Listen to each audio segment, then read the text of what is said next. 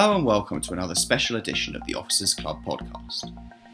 In the latest in our series of summer interviews, I spoke to former Bees player and BBC London commentator Carl Bates about how he got into commentary, his time following Barnet up and down the country, and his career since he stopped covering the club. You can download and subscribe to the Officers Club podcast on iTunes, Acast, Player FM, and SoundCloud, or by heading to officersclubpod.com. Don't forget that you can also get in contact with us on Twitter at Barnet underscore podcast. Tell me, Carl, how did you get into commentary in the first place? Well, it's it started unfortunately on a on a rather sad note. My mum unfortunately uh, died of cancer when she was 38. But um, when she was in hospital, she got a lot of comfort from hospital radio. It just helped for short periods take her mind off things. And um, a number of years later, probably four or five years later, I happened to be in one of um, jobs at Network Rail, and I happened to bump into somebody that did hospital radio, and we got on really well. And he said, "Oh, you know, you've got quite a good voice for radio. Why don't you come and have a go at hospital radio itself?" As I thought it was a bit of self therapy, I'd give it a go. So I went down to Addenbrooke's Hospital in Cambridge, and we did hospital radio for a little bit. I really got the buzz for it, really enjoyed it and it was good. To, I think hospital radio is a great way of getting into commentary or to get into radio itself because you're left to your own devices to an extent. Nobody's expecting miracles. Everybody knows you're doing it voluntarily, and so it's a really good way of learning how to, I suppose, speak. And that sounds ridiculous, but to speak on the radio, speak to yourself, because at the end of the day, people are listening, but they're not in front of you and it tests you get used to linking things in like songs or clips or adverts or whatever that may be. So it helps you multitask while talking at the same time. So we did that for probably around six nine months. Then we got a lucky break. He lived out in grantham and they started a local radio show called boundary sound. So we sent our stuff off over there. They gave us a saturday morning breakfast show which uh, we did for very minimal wage put it that way because it was a up and coming radio show we did that for a while. I then wrote off to the BBC and just said, This is me. I like X, Y, and Z, plus football. This is my demo disc, and sent it over to them. I got incredibly, incredibly lucky. I remember I was at home one Tuesday night and the phone went and it was Hello, this is Emma Joslin from the BBC. I'm huge, ridiculously long job title. And she said, um, We're looking for somebody to come in and read out the full time scores live on BBC One this Saturday, uh, Football Focus. Are you interested? I said, I'll, I'll, just check the diary. So I said, Funnily enough, uh, yeah, yeah, I am. Thought it was a wind up. I thought one of my friends has somehow found out that I've sent this idea off to the BBC went along. This was the olden days when it was at White City before it was moved on to uh, Oxford Street. Went to the front desk and said, Hi, I'm Carl Bates. I'm here to read out the full time scores today. And they looked through the list. Yeah, no problem. Grab a seat. I thought, oh, well, this is real. Okay, keep it calm. And uh, somebody came out to get me. We went through the doors that you always see Terry Wogan open when they used to do um, like comic relief and children in need and things like that and there was Zoe Ball and Gary Lineker having a fight, only messing about, but nonetheless very strange. Then went into a room where they had flat screen TVs and they had Peter Schmeichel was in there, Alan Hansen, and they all said hello. And they said, "Oh, we'll just leave you in here for a minute, Carl. I've just got to set up some things." So there I am sitting with these guys there. We're watching all the games, and like uh, Peter Schmeichel saying to me, "Oh, Carl, what do you think of so Do you think he's any good?" I'm like, who cares? You've won the Champions League. He's won the league title, God knows how many times. You've scored in the World Cup semi final, and you're asking me, who once for my school team played at Cambridge United's ground. But nonetheless, the chat went on, and um, at five o'clock, uh, I think his name James Alexander Gordon read out the full time scores. And then at six o'clock, I got to sit in front of a television. Um, they spoke to me in the mic and said, Right, Carl, in a couple of minutes, Clive Tyldesley's going to pass. Uh, sorry, not Clive Tyldesley. Ray Stubbs is going to pass over to yourself, and then you're going to read out the full-time scores. And they thought, just for a laugh, they'd let me know that, by the way, there's probably around 3.1 million people watching. Best of luck. And then Ray Stubbs passed it over to me. I read out the full-time scores. Thankfully, didn't fluff it. and then the CV's gone up from yeah not bad to very impressive. There was an advert in the Guardian uh, website for football commentators wanted, so I applied. Now my CV's obviously got some ilk to it.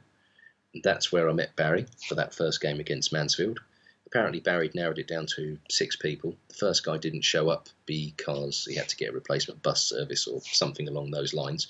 Funnily enough, I didn't. So I went to the ground. I walked, I can't remember, it was a long way. Got to the ground, met Barry. At the time, the idea was Barry was going to commentate on the game.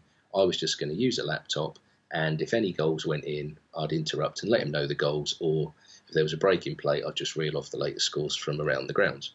But he said, I tell you what, just before the game started, he said to me, he said, Tell you what, if you fancy actually having a go at co commentating, press that light there, your microphone will become live.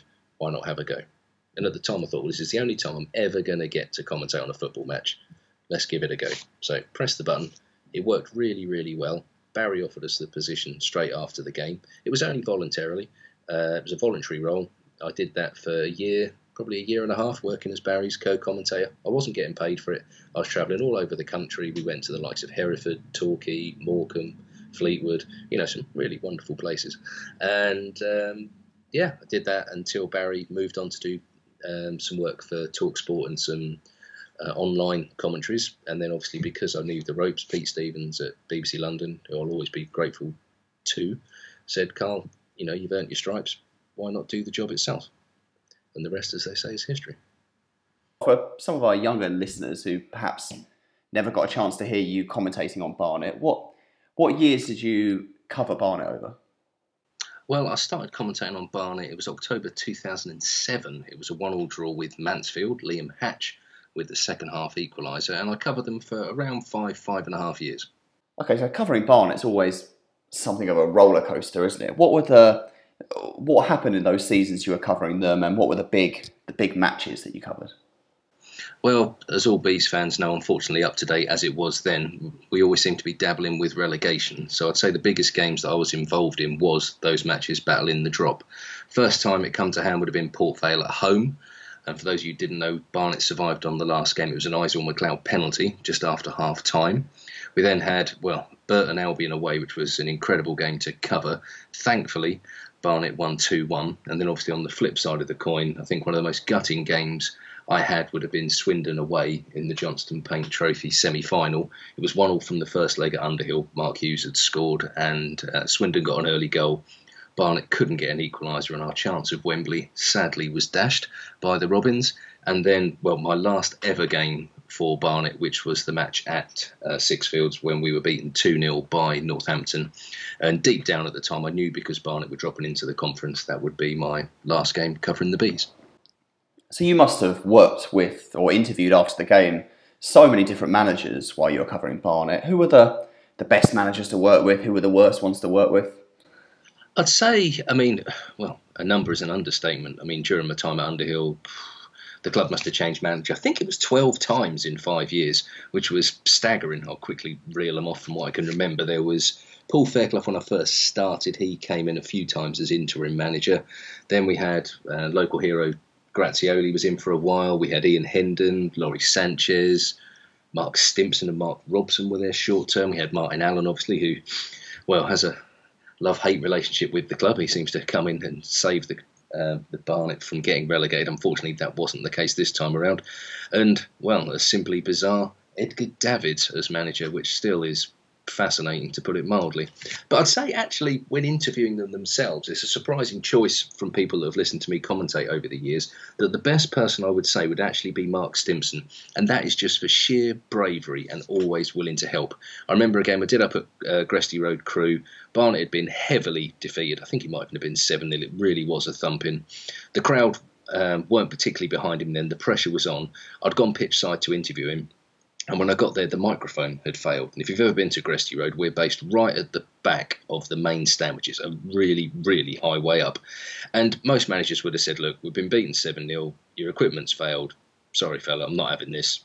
You know, it's not good enough. But nonetheless, he followed me the whole way to the top of the stand. And not only did we do the interview, because I'd let the studio know that I was just about to record this, they said, Is there any chance we can get Mark live on air to talk about this, and he did. They've just been beaten 7 0, pressure's on. He still stepped up and spoke about it.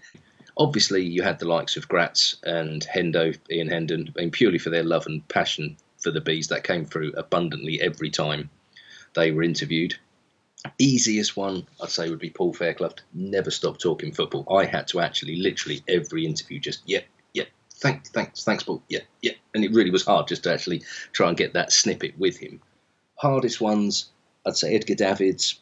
One, it's bizarre. You've got, Ed, well, quite simply, Edgar Davids staring at you, which is bizarre when you're covering Barnet, and also just his natural attitude. He wasn't trying to be rude, he was just naturally very short and sharp when he spoke. That was to myself or anybody, I don't think it was personal. So he was always very hard to interview because you had to have two or three questions ready because he would only answer a sentence, maybe two sentences at best.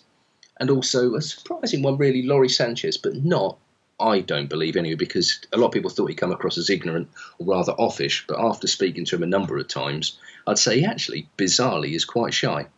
To, to, to me, anyway. When I spoke to him, he was very um, sort of off mic or off camera, whatever you want to describe it. He was very he, he's softly spoken. I mean, he's a big, he's an imposing guy. I mean, he must be, he's well over six foot. He's very stocky, but nonetheless, a very shy, softly spoken fella. Mark Robson I felt so sorry for him how he was treated. The poor guy was doing his best. He was undermined relentlessly behind the scenes. And I remember covering one game at Dagenham and Redbridge, and it was when Edgar Davids had gone in as joint manager. So we, we knew pretty much the writing was on the wall for him. And uh, I remember going into Dagenham and Redbridge's ground as like a behind the scenes there's a small tunnel and you've got the two changing rooms there. And i could see the door was slightly ajar and mark robson was in with john still. Mark was in tears. John obviously who's now back at the club was had a consoling arm round him. He was you know unconsolable really. He knew what was coming. He was getting treated unfairly. Edgar davids has come out to all the press to do the interview talking about how everything's going great behind the scenes mark's this that and the other. And it couldn't have been more opposite. So had a lot of time for mark. He really didn't get a fair crack at the whip that really is quite a, an incredible array of managers, isn't it? Over over that time. Um, in terms of players, um, I guess you've seen quite a few talented players put on a B shirt over the years. Who were the ones that really stood out for you and you really enjoyed watching? I'd say um, probably the first two would be Albert Adomah and Ricky Holmes, both tricky wingers, very quick, direct, plenty of skills to full fullbacks, get down the line, but both had the ability also to cut in and be goal scorers, a genuine threat in that um, sort of final third of the field. I never really got to see Jason Puncheon much because he moved on to bigger and brighter things fairly quickly after I arrived. But one thing that did surprise me, I can honestly say I would never, never have guessed Yannick Bolasie would have developed into the player he is now. I mean, at the time, he had pace to burn, but half of the time, he seemed to have no real idea where he was going. He had plenty of skill, but he wasn't quite sure what trick he'd just done. So the ball would quite often go out of play or just bounce harmlessly off him. And also, he was wafer thin as well. Now he's really stocked up at Everton. He's a very strong attacking winger, and he is well. You, I just couldn't see it. Nowhere in the world could I have seen the talent that was hidden below this thin, well, just loose cannon almost. Barnet one day would be very good, but some days could be simply awful. A couple of players that have done well. Andy Yiadom obviously has recently gone to Reading. Mark Byrne at Gillingham's just cleaned up uh, their awards at the end of the season. And Neil Bishop, who just missed out on promotion with Scunthorpe. Three lovely lads, all very young when they were at Barnet. One of the nice things when I covered the Bees is that young players always did get a good chance to impress. And the likes of Ricky and Albert, I mean, Albert came to the club I remember interviewing him after his first game. It was literally like interviewing a child. He was so shy, really didn't really know what to say. It's like when you, it was literally like talking to a child, but obviously he's gone on to do, well, some fantastic things. Obviously, he's back in the Premier League, um, or will be, should I say. He Paul Fairclough first interview. Paul Fairclough said Albert Adomah will play in the Premier League, and you know everybody laughed and said, "Oh, typical Paul. He's getting above his station." Albert's only played one game. Well, he was right. Adomah did play a few games in the Premier League, so you know maybe Paul was under something then. But when it does come to players, though, I must admit one player who I thought was unfairly treated and regularly chastised by the cl- by the crowd was Izale McLeod. He played up front for Barnet for a couple of seasons, mainly under Lawrie Sanchez, and he was often billed as lazy, didn't do anything, didn't track back. But whenever, I mean, for anybody who doesn't know Underhill, the press area, you are sitting right behind the two dugouts, halfway line. It's a it's a great view, or sadly was a great view. And you could always see Lawrie Sanchez telling Izale McLeod, play on the last line, do not leave that area, stay in the final third where possible, always be pushing the centre halves back again. And so that's what Izale did. He scored a lot of goals that season. And nonetheless, regularly the crowd would be constantly moaning at him for not tracking back, not running the lines, not pushing the fullbacks. And I really felt for him. You could see the frustration in him. He literally felt like screaming, I'm doing what I'm told. I'm still scoring goals. But yeah, nonetheless, he never really was one of those players that the crowd could, should we say, affiliate or associate themselves with. While you look at John Akinde now, you know, the fans love him, and rightfully so. He's done, you know, a great job for Barnet, and they were very lucky to keep him within the ranks for as long as they did. Talk about Izale McLeod, who, as you say, scored a bucket load of goals for the club. Were there any real standout goals or moments that stick in your mind when you were covering the bees?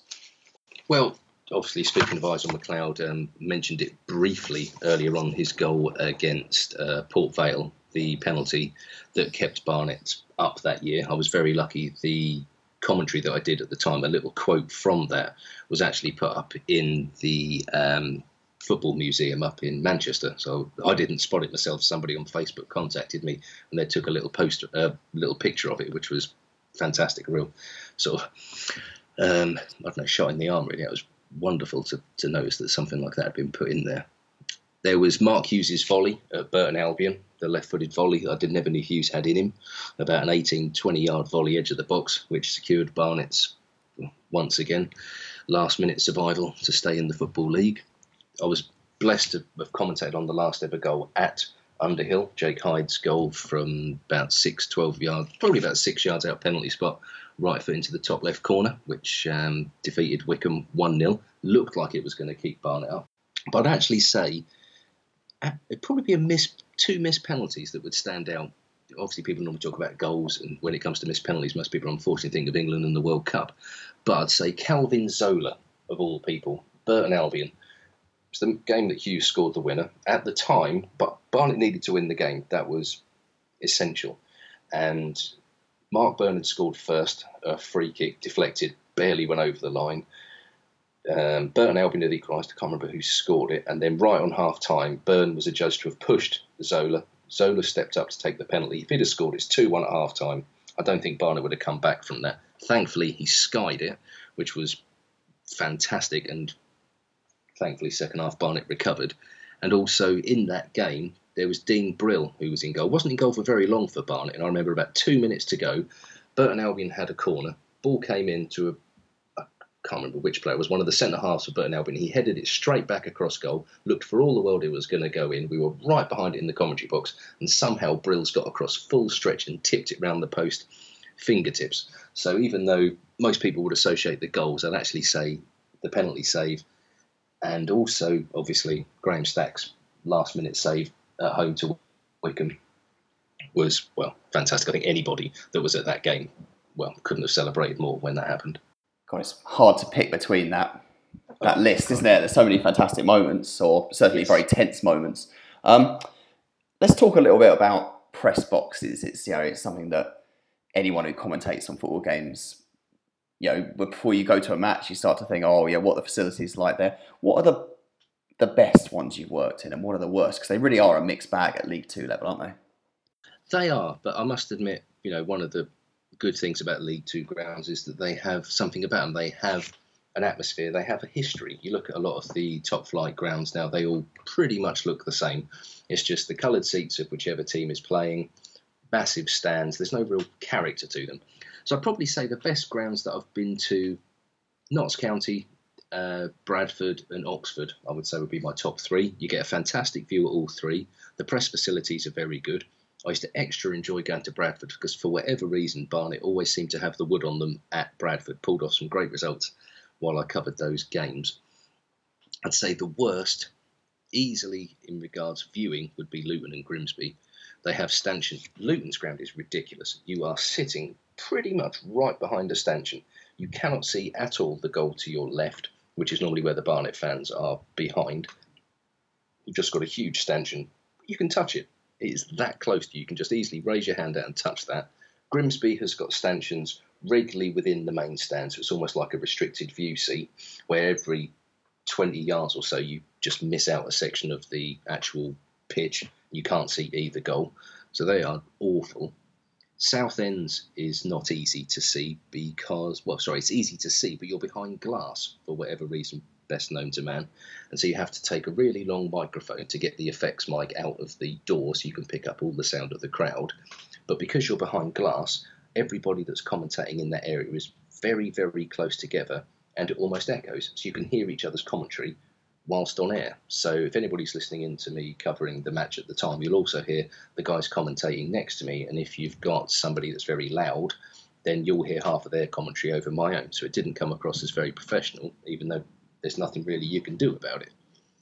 But I'd say the funniest has to be Stockport County, bless them. Stockport County's ground, I went up there.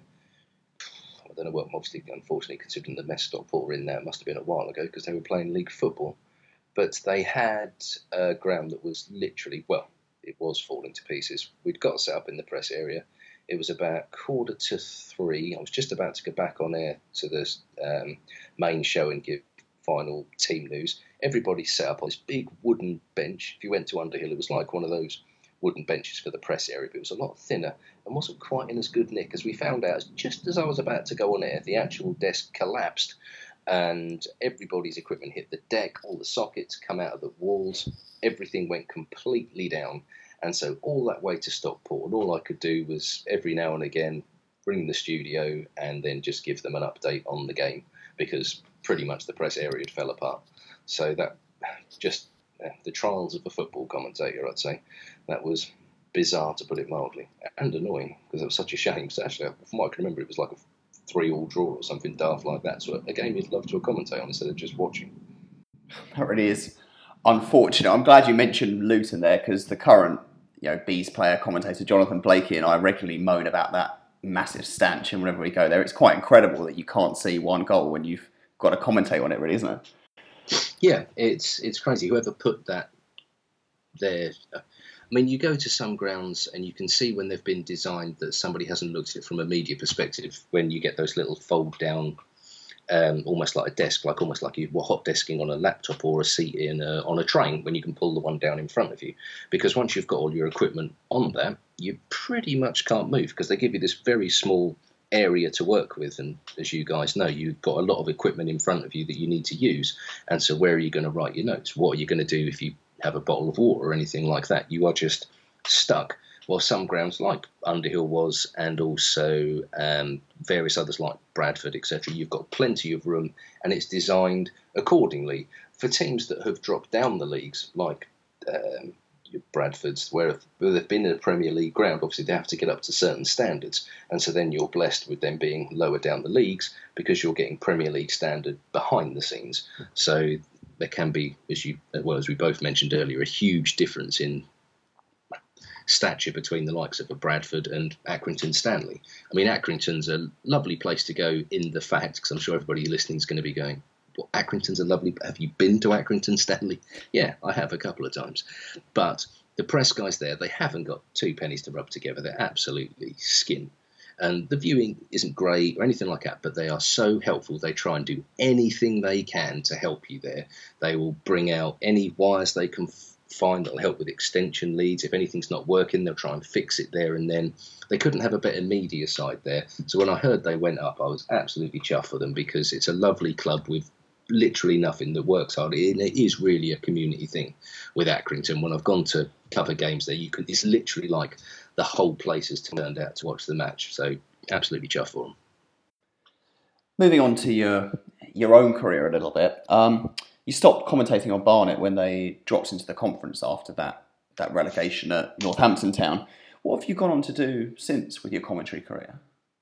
Well, after the um, relegation at Northampton, uh, BBC London didn't want to lose me, so what they did was they not not for my benefit, far from it, but they were revamping the show anyway, where they were having sort of a third man within the main game. So you had Phil Parry and the co-commentator, whether that was Bradley Allen, Jamie Scowcroft, whoever that was, they were covering the game, and then you had myself.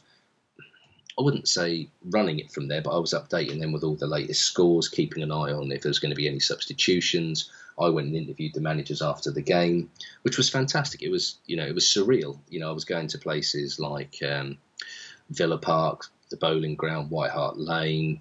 Um, you're interviewing. I was interviewing like Big Sam, Tony Pulis. Got to interview Jose once. Uh, Tim Sherwood was in charge of Tottenham at the time, and I got to interview Ian Holloway, which was one of the funniest things I've ever had to do because it was Millwall away at Derby. He was manager of Millwall at the time. Millwall won one 0 and uh, you interview managers in various different places. It's quite often pitch side, and at Derby they said the only place you can interview is pitch side. So we've got it set up. Millwall TV asked if they could record it as well, which I had no problem with.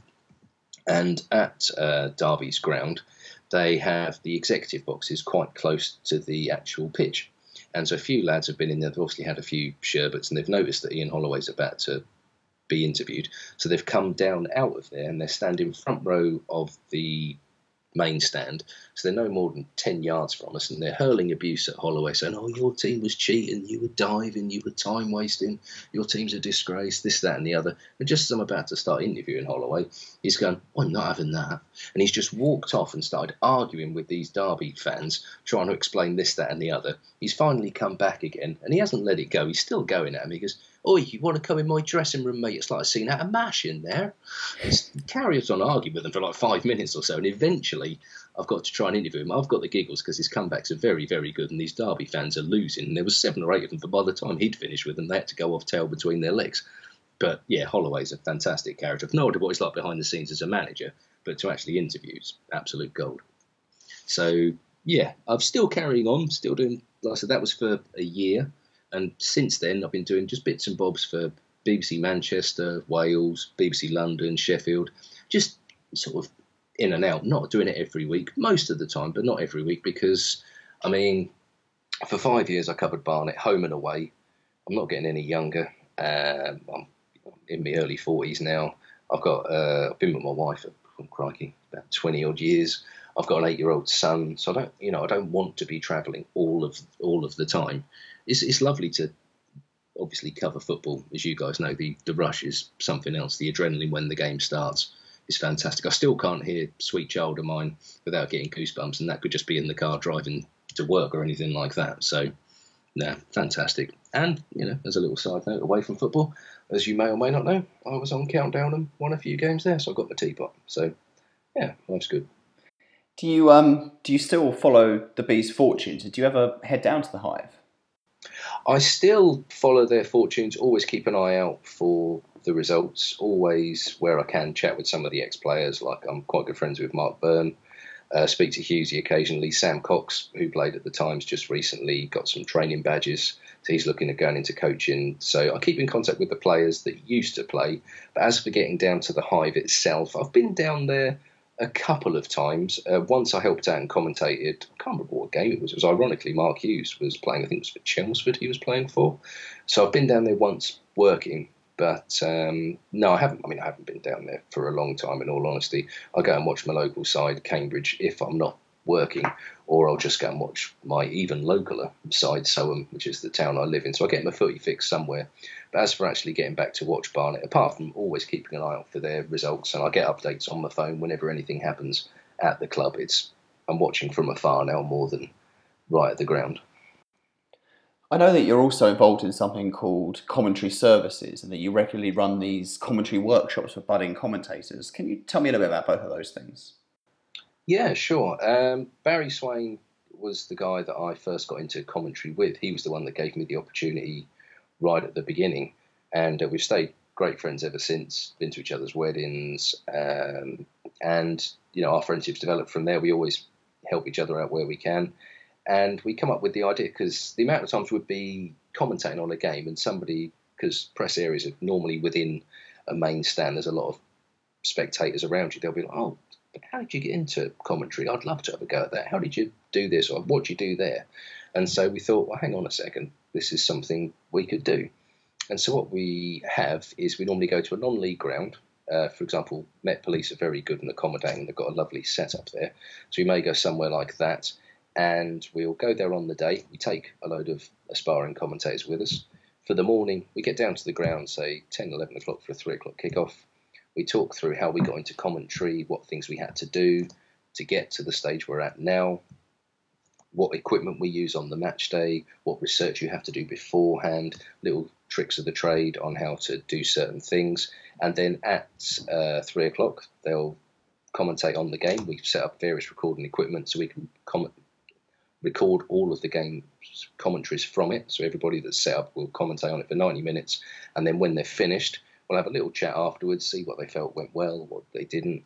And then we take it back, edit it accordingly, and then give them their uh, well, I suppose demos afterwards, which they can use either just to keep, because some people get the um, workshops as a present, like a Christmas present or something like that, or they'll use that to hopefully get themselves some games covering whichever club they manage to get their feet into.